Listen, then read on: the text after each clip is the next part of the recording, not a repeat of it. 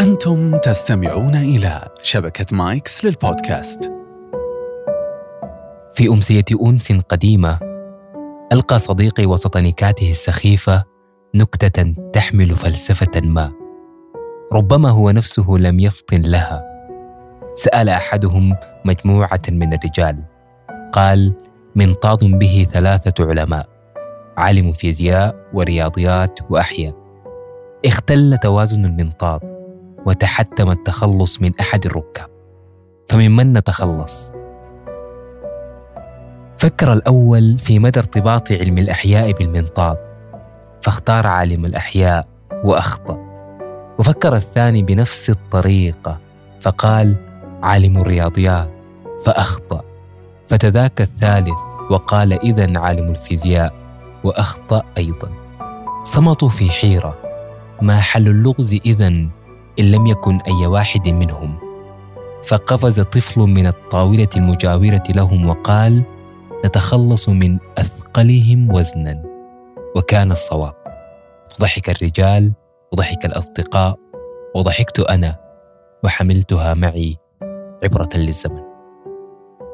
بعد يوم مليء بالتواصل والعمل والإيميلات والأحاديث الجانبية والناس، تغيب الشمس، تعود إلى كرسيك المفضل في المنزل، تستأنس بسماعتك الصغيرة أو كوب مشروبك الساخن، وفي ذلك الأثناء ربما تتأمل السقف للمرة الأولى، أو ترى في الجدار ما يستحق إطالة النظر، وبذلك ومع الأسف تبدأ في التفكير.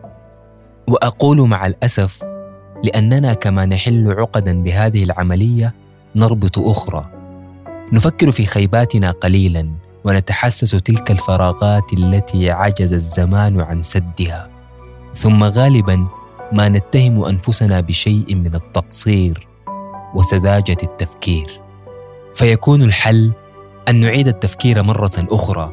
ولكن في الحقيقة نحن لا نعيد التفكير، بل نعقد الأشياء، نحاول إيجاد معادلة جديدة نزن الأمور بها، مفاهيم أكثر نضجاً وتعقيداً نخوض بها غمار الحياة ومقبل الأيام. نتبنى مخرجات هذه الجلسات قبل أن نصدم بنتيجة فشل جديدة، إثر اكتشاف أن فلسفتنا المبتكرة لا تعمل. ولا يخفى عليك أننا نكون على موعد جديد مع ذات الكرسي وذات الطقوس لنشرع في عملية تفكير أكثر تعقيداً للأشياء، وبالتالي أكثر فشلاً. ليقين ما أكدته التجربة، أقول: الحياة دائماً أبسط مما نتصور.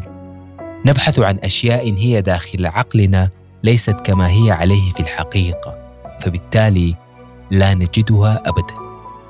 نتزود بالكثير، الحكم وآراء الآخرين والأغنيات وقصاصات الكتب، وفقط يثقلنا الحمل لكننا لا ننتصر. هذه الحلقة تجربة لتغيير وجهة النظر، محاولة للتخلص من عبء التفسيرات الكثيرة والاحتمالات اللامتناهية. شك، مجرد شك أن الأشياء ربما تكون أبسط مما نتصور. أنا محمد عبد الرحمن، أستغل ازدحام الناس وتشابه ملامحي مع الكثيرين للتردد على الأماكن باستمرار دون أن يلحظني أحد. أزور المقاهي وأمشط الشوارع وأستغل المواصلات العامة، فأصطاد عن دون قصد أفكاراً ما من حديث عابر أو تصرف عفوي لتكون عناوين وموضوعات أتشاركها معكم في بودكاست أزرق. أفكار لم تلق حظها من الانتباه، وتفاصيل صغيرة ربما تختلف نظرتنا إليها مع كل حلقة. المهم والمهم جداً للأمانة أنه ربما تستمع لحلقة ذات مرة وتكون أنت صاحب الفكرة في الأساس.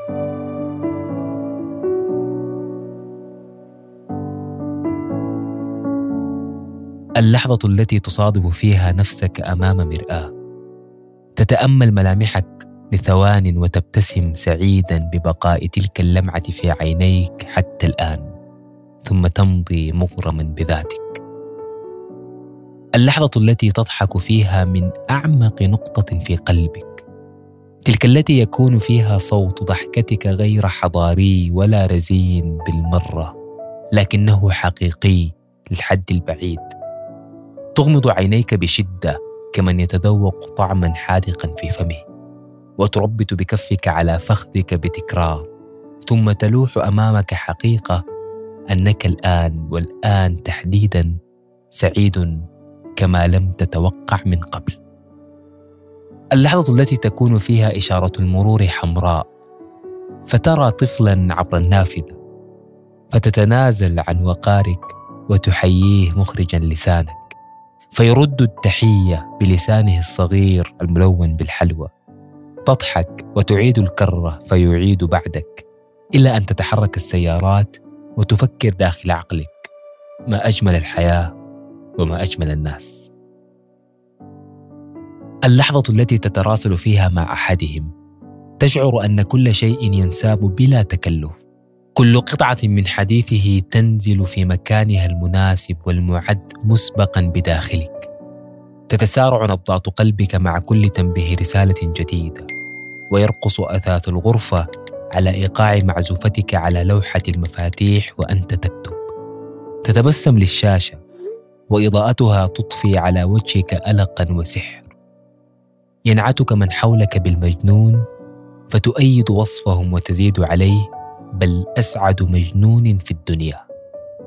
اللحظة التي تكون مسترخٍ فيها على الفراش وبجوارك مذياع صغير، فتلقي الصدفة في مسمعك لحناً هادئاً وقديماً، تقطع استرخاءك فقط لتداعب قرص الصوت بلمسة حنونة لتزيد الصوت درجة، ثم تعود إلى وسادتك وتسبح بعيداً عن هنا، وأصابعك تعلو وتنخفض مع اللحن. كلموه علموه علموه الانفعال، أرخى سمه وأجرى دمه، البرق سمه.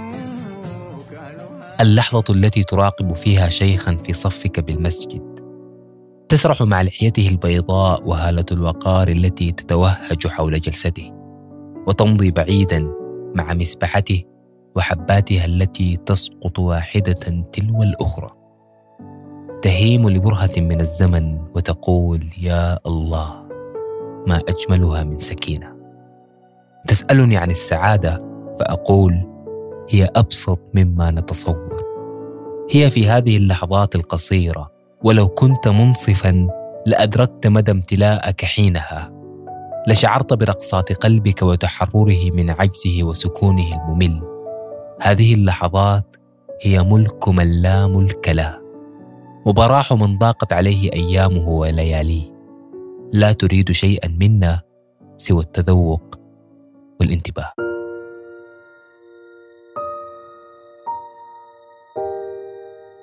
بعد أن حددت مشاهد السينما وفقرات الروايات حدود خيالك، رسمت تصوراتك بدقة عن اللقاء الأول وعبارات التعارف. في كل مرة تشاهد فيها فيلماً، تضيف شكلاً جديداً للعلاقة التي تتمنى أن تخوضها، وطريقة جديدة للعبارات التي ستقولها، وأسلوب إضافي للتودد والإبهار. تسعى في الدروب ممنياً النفس باللحظة التي تتصادمان فيها عند رواق مكتبة ما، تتناثر الكتب فتنحنيان لتجمعا الأوراق المبعثرة، فيكون القدر أن يجتمع شملكما. تصادفها على رصيف الشارع العام، فتبادر بتغيير إطار سيارتها المثقوب، فترسم الشهامة هالة حولك، وتبدأ القصة الخالدة، وغيرها الكثير من المشاهد واللقطات. تستمر في جمع هذه الاقتباسات، تحاول غصباً إقحامها في روتين الحياة اليومي، فتفشل أو تفسد لعدم حضور الموقف المناسب. فلا تتعلم، إنما تواصل تكتيس التصورات وحشد الشروط، إلى أن تصبح شخصاً ليس أنت، شخص مصطنع الحقيقة ومصطنع الخيال. ووسط كل هذا التعقيد تنسى، تنسى أنه ربما يكون الأمر أبسط مما تتصور، بسيط كبساطة سجيتك، لا يتطلب منك سوى المضي قدما في طريق حياتك العادية ومواجهة العالم بحقيقتك. بسيط كأن يكون قريب، زميل عملك، ترشيح صديقتك، أو زائر استضافه صالون المنزل للمرة الأولى. أنا لا أقف في صف طريقة ما ولا أنتقص من أخرى، فقط أقول أن الحب والسكنة شيء تختاره لحياتك، فلا تبحث عنه خارجها.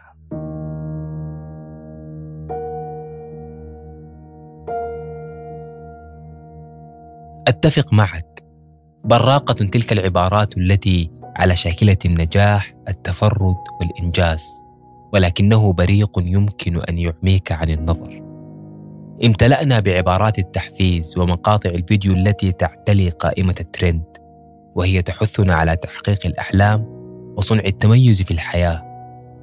امتلأنا للحد الذي يجعلنا لا نطلق لفظ نجاح على ما نمتلكه ويستحق الاحتفاء، لأننا ننتظر شيئاً ما لا نعرفه، لكننا على يقين أنه أكبر مما نملك. أقول الأمر أبسط من كل هذا التعقيد، أبسط من أن يتناقل سيرتك الآخرون وتعتلي منصات فعاليات التحفيز، وأن تكتب كتابك الخاص ويصفق لك الجميع وتكون ملهماً للأجيال.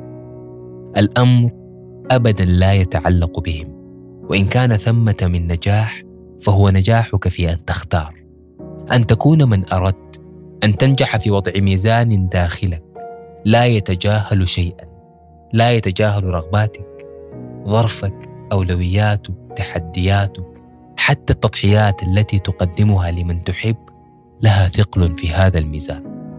وإن أردت الدخول في سباق التميز فانطلق، ولكن فقط وللضرورة القصوى تأكد أن رغباتك أصيلة فيك، أعني أن لا تكون امتداداً لشيء لا يعنيك، أو موجة تتهادى وتنتشر بعد أن ألقى أحدهم حجر رغباته في بركتك. الأمر أبسط مما نتصور، فباعتقادي النجاح أن تنجح في أن تكون أنت في زمن ينادي لأن تكون هم.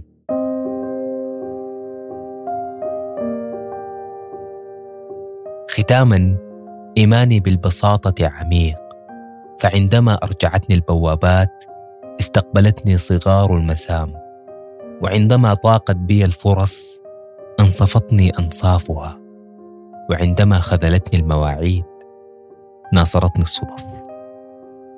وصلت حلقتنا إلى نهايتها. أسعد بتلقي تعليقاتكم وتقييماتكم للحلقة على أبل بودكاست وكافة منصات الاستماع، كما أسعد بتلقي رسائلكم على بريدي الشخصي في تويتر وفي كل مكان. إلى أن نلتقي مجدداً في حلقة جديدة من بودكاست أزرق.